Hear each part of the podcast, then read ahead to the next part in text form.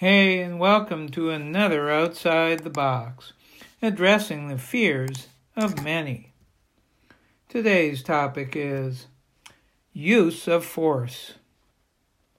Policing has become a very controversial issue these days as more and more people, especially black, indigenous, and other people of color, die at the hands of cops. Part of the problem is that police have a use of force policy that allows them to choke, assault, and shoot others in what cops think is self defense. And in most cases, they're immune from prosecution. There are plenty of situations which police feel are potentially dangerous. I looked through records from 2015 to 2020 and found 30 cases of documented police use of force throughout Maine, shooting at someone who they said was threatening either the officer, usually, or someone else. You can get a list going back to 2005, about 100 incidents, by contacting the Attorney General's office in Maine. In more than half of those cases, about 18 out of 30, police shot and killed one or two people.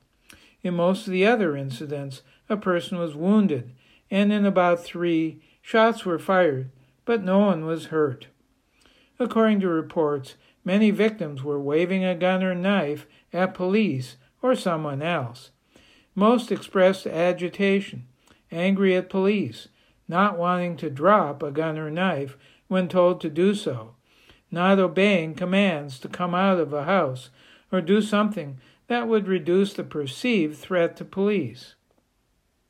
In about half the cases, the person who appeared to be a threat was likely using the police to commit suicide. When then Attorney General Janet Mills looked at cases from 2015 and 2016, Mills noted that, quote, mental health issues dominate these incidents, end quote. So did drug or alcohol use, and some involved domestic violence. Follow up reports noted that the victim had expressed suicidal threats to family or friends or directly to police. However, not every shooting victim got their wish of dying from a police bullet. Of the remaining cases, almost every one was described as including excessive alcohol or drug use, past or current mental health issues such as PTSD, recent domestic violence charges, failed relationships, and or family squabbles. Police training encourages cops to assume the worst, that they're in danger and can legitimately use their gun to protect themselves. The Supreme Court case of Graham v. Connor, 1989, backs that up. But how many cops actually were in danger? Would those who wanted to commit suicide actually hurt a police officer? All 30 officers were cleared of any wrongdoing by the Attorney General. Their actions were considered a legitimate use of force, mostly based on threats to those officers or a threat to others. Unfortunately, the reports provide no analysis on what could have been done differently to prevent the use of force in the first place. Would a friend, relative, or neighbor or trained mental health worker who intervened have made a difference? Perhaps, but we can't know because police took control of the situation.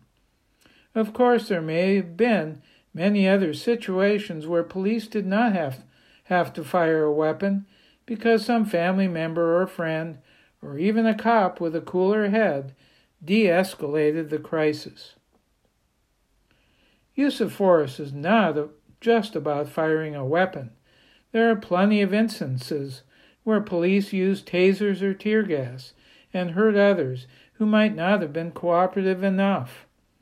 Again, if it's in the line of duty, it's not something that can, gen- that can generally be prosecuted because of qualified immunity given to officers.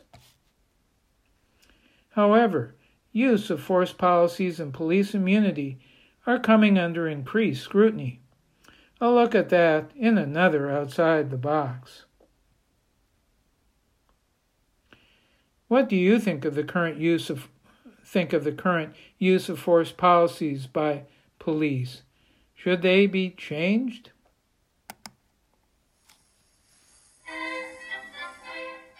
I'm Larry Dansinger.